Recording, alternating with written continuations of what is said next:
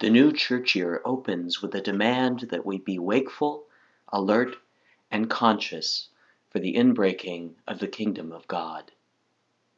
In the name of our loving God, eternally creating, redeeming, and sustaining.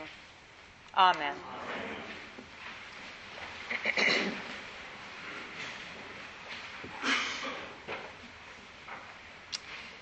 In those days, after that suffering, the sun will be darkened, and the moon will not give its light, and the stars will be falling from heaven, and the powers in the heavens will be shaken. Well, this is a warm and fuzzy reading to kick off our Advent season. Today is the joyous baptism of Lucy Iris Lowry, and I almost feel like apologizing to the baptismal family.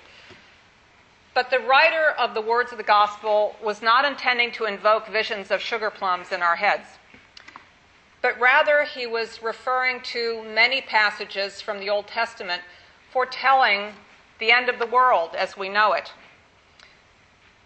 In the book of Daniel, for instance, Daniel, quote, had a dream and visions of his head as he lay in bed, and not of sugar plums. These were wild and varied visions which Daniel had, including great winds stirring up the oceans, great beasts who rose up out of the sea, and variously had the wings of eagles, the heads of lions. One was like a bear with three tusks, one was like a winged leopard. And during this wild hallucinatory dream, they devoured each other and they transformed. And finally, the Ancient of Days appears and sits in a throne of judgment. And then, after all these beasts are judged and punished, the writer proclaims, I saw one like a son of man coming with clouds of heaven. And he came to the Ancient of Days and was presented before him. To him was given dominion, glory, and kingship, that all peoples, nations, and languages should serve him. But also in our passage today, the hopeful parable of the fig tree is invoked.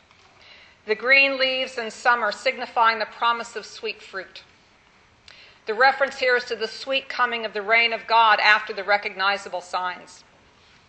So we are implored to be ready, not to be distracted, not to be unconscious, and not to dwell on the worries of this transitory life, to stay awake.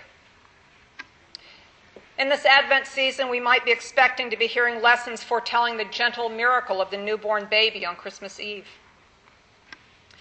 But in Advent, what we contemplate is enormous.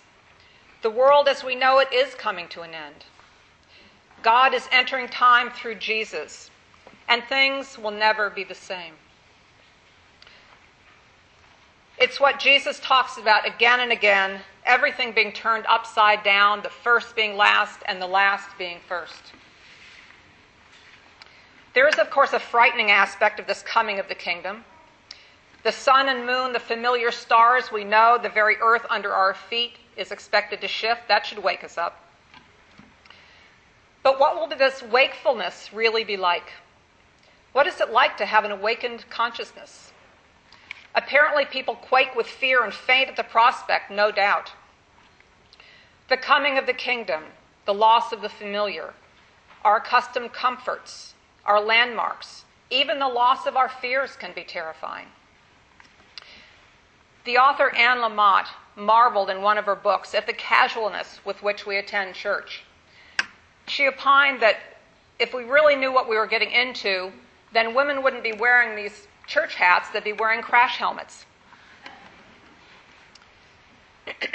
I recently had an unwelcome experience of waking and coming to consciousness. At 1:42, the night before Thanksgiving, 1:42 in the morning, I heard a knock on our bedroom door. Never a welcome sound at that hour. My daughter came in and told me she'd been speaking to a friend of hers who had been very depressed. The girl had convincingly said that she wanted to end it all.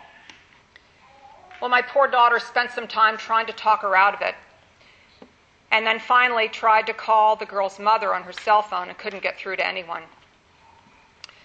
Now, the last communication the girl had with my daughter, she said she was not going to go through with it, but my daughter was not completely convinced.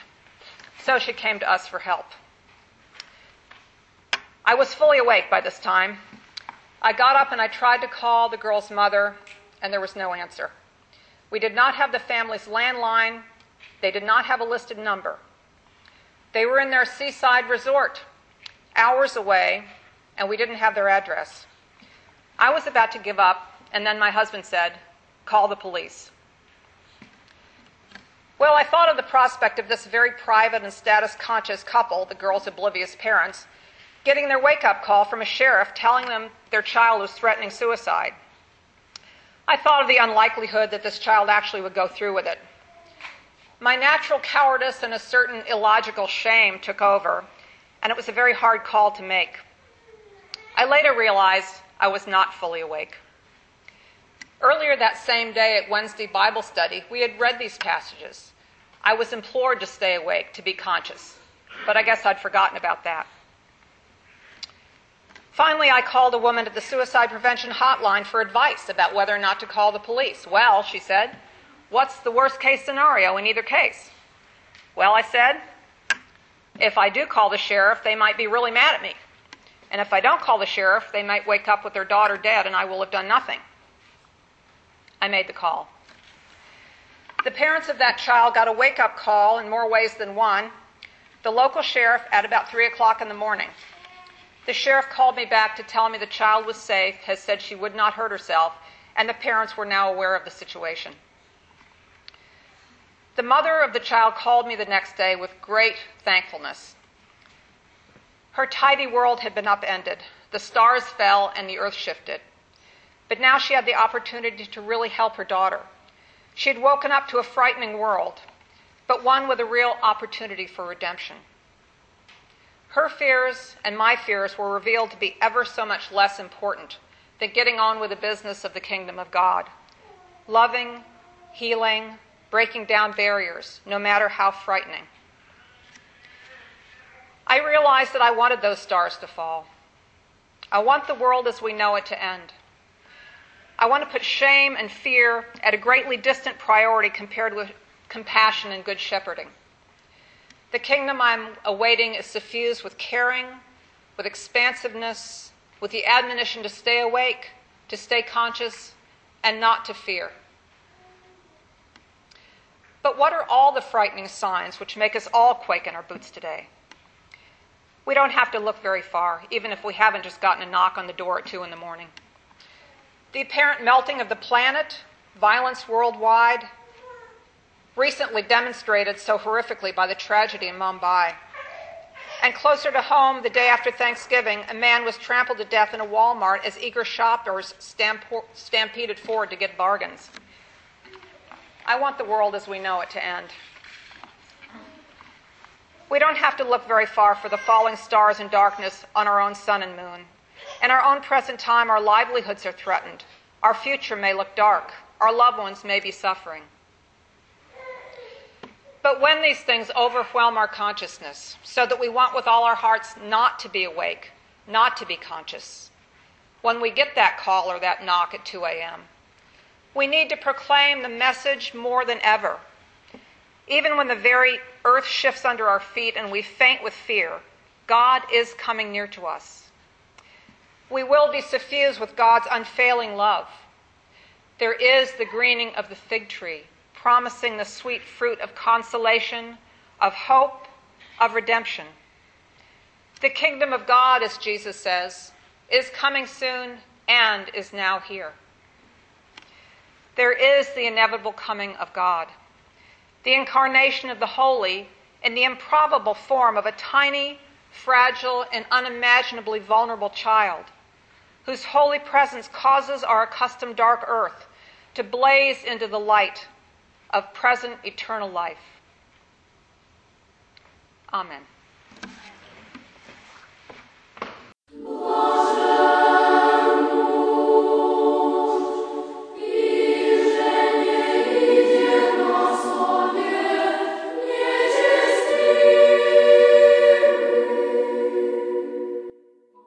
Thank you for listening to this sermon podcast from the Episcopal Church of Our Savior, Mill Valley, California. We are a growing, welcoming community for those seeking to deepen their relationship with God and to journey in faith with God's people through the breaking of bread and in service to others in Christ's name. You can reach us by phone at 415 388 1907 or visit us online at oursaviourmv.org. That's O U R S A V I O U R M V for Mill Valley dot org. We wish you God's peace, and we hope to be able to greet you in person very soon.